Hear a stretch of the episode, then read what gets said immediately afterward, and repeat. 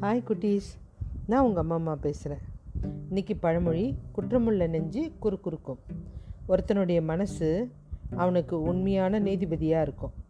மனசை ஏமாற்றிட்டு ஏதாவது ஒரு செயலை செஞ்சால் அந்த மனசாட்சியை அவனை கொண்டுடும் ரொம்ப அதிகபட்சம் யாராவது தப்பு செய்யலைன்னா அந்த மனசு மேலே கை வச்சு தான் சொல்லுவாங்க. என் மனசாட்சிக்கு துரோகம் பண்ணல நான் செய்யவே இல்லைன்னுவாங்க.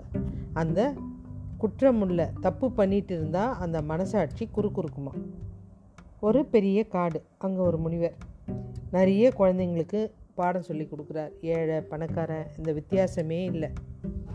இப்படி அவர் நல்ல பாடம்லாம் சொல்லி கொடுக்கும்போது மன்னர்கள் கூட அவங்களுடைய பசங்களை அவர்கிட்ட படிக்க அனுப்புவாங்க. ஆனால் அந்த முனிவர் வந்து எல்லா பிள்ளைங்களையும் ஒரே மாதிரி தான் பார்ப்பார். இவன் வந்து ராஜா வீட்டு பையன் இவன் வந்து மீன்கார பையன் இவன் வந்து வயல் செய்கிற வயல் வேலை செய்கிறவன் பையன் அப்படின்னு பார்க்க மாட்டார். ஒரு சமயம் ஒரு ராஜகுமாரனும் அங்கே வந்து படிக்கிறான். அவனுக்கு ஒரு பதினஞ்சு வயசு இருக்கும்.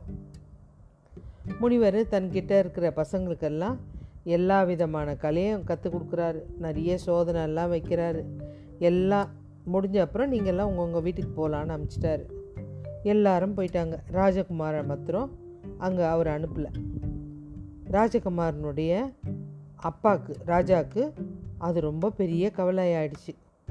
அவர் நேராக அங்கேயே வந்துட்டார். எல்லா பசங்க படிக்க போன பசங்களும் வந்துட்டாங்களே என் மகனை மாத்திரம் அனுப்பலையே அப்படின்னு நினச்சிட்டு அங்கே வந்துட்டார். அவர் வந்த உடனே பையனை பார்க்கவே இல்லை அவர். ராஜாவும் ரொம்ப நேரம் பார்த்துட்ருக்காரு பார்த்துட்டே இருந்தால் முனிவர் வராரு. அவர் ராஜாவை பார்த்துட்டு வாங்க எப்படி இருக்கீங்க? எல்லாம் கேட்டாங்க. எல்லாரையும் வீட்டுக்கு அனுப்பிச்சிட்டிங்களாமே என் பிள்ளைய மாத்திரம் அனுப்பலையே. அதுக்கு முனிவர் பதில் சொல்ல. ராஜாவை கூப்பிட்டுட்டு போய் விருந்தினர் குடிசையில் தங்க வைக்கிறார். அப்புறம் சொல்கிறார் உங்கள் மகன் எல்லா பாடத்துலேயும் நல்லா தேர்ச்சி பெற்றுட்டான். முதலாவது வர மாணவர்களுக்கு நாங்கள் இப்படி ஒரு தேர்வு வைக்கிறது வழக்கம். முதலாவதாக வந்துட்டா அவன் பெரிய கௌரவத்தை அடைஞ்சிட்டான் பதவியை அடைஞ்சிட்டான்னு சொல்ல முடியாது. அப்படின்னார். அப்படி சொல்லிட்டு போயிட்டார். ராஜா அங்கேயே தங்கிட்டார். ராத்திரியெல்லாம் படுத்து தூங்குறாரு. காலையிலே எழுந்திரிச்சு பார்க்குறாரு. தூரத்தில் ஒருத்தன் ஒரு கையில் கோடாரியும் தலையில் விறகும் சுமந்துட்டு வரான். உத்து பார்த்தா தன்னோட பிள்ளை தான். திகச்சு போயிட்டாரு. என்ன இது ஒரு ராஜகுமாரனை இந்த மாதிரி எல்லாம் வேலை வாங்குறாங்களே? அப்படின்னு நினச்சி ரொம்ப கஷ்டமாயிடுச்சு. அந்த முனிவரும் அங்கே வந்துட்டார். என் மகனை விறக வெட்ட அமிச்சிட்டிங்களா?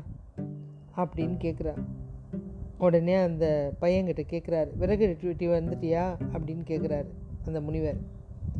போ தொடப்பத்தை எடுத்துகிட்டு விருந்தினர் மாளிகையெல்லாம் கொஞ்சம் பெருக்கிட்டு வா போ அப்படின்றார்.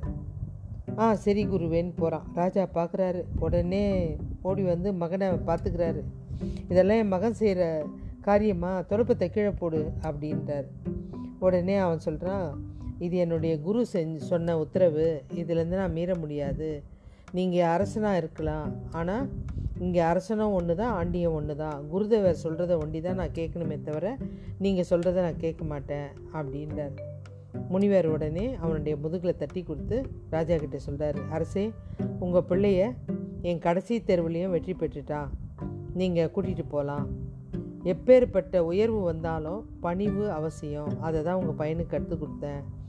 அவனுக்கு எவ்வளோ உயர்ந்த குணம் இருந்தாலும் அந்த பணிவு இருக்குது. பணிவு இருக்கிறதுனால பெரிய அளவில் சாதிப்பான் அப்படின்னு குரு சொல்கிறார் அதனால் நமக்கு பணிவு ரொம்ப முக்கியம். எவ்வளோ பெரிய பணம் வந்தாலோ பதவி வந்தாலோ அந்த பணிவு ரொம்ப முக்கியம். அது அவனுக்கு பேரும் புகழும் வாங்கி கொடுக்கும். ஓகே குட்டீஸ். பாய்.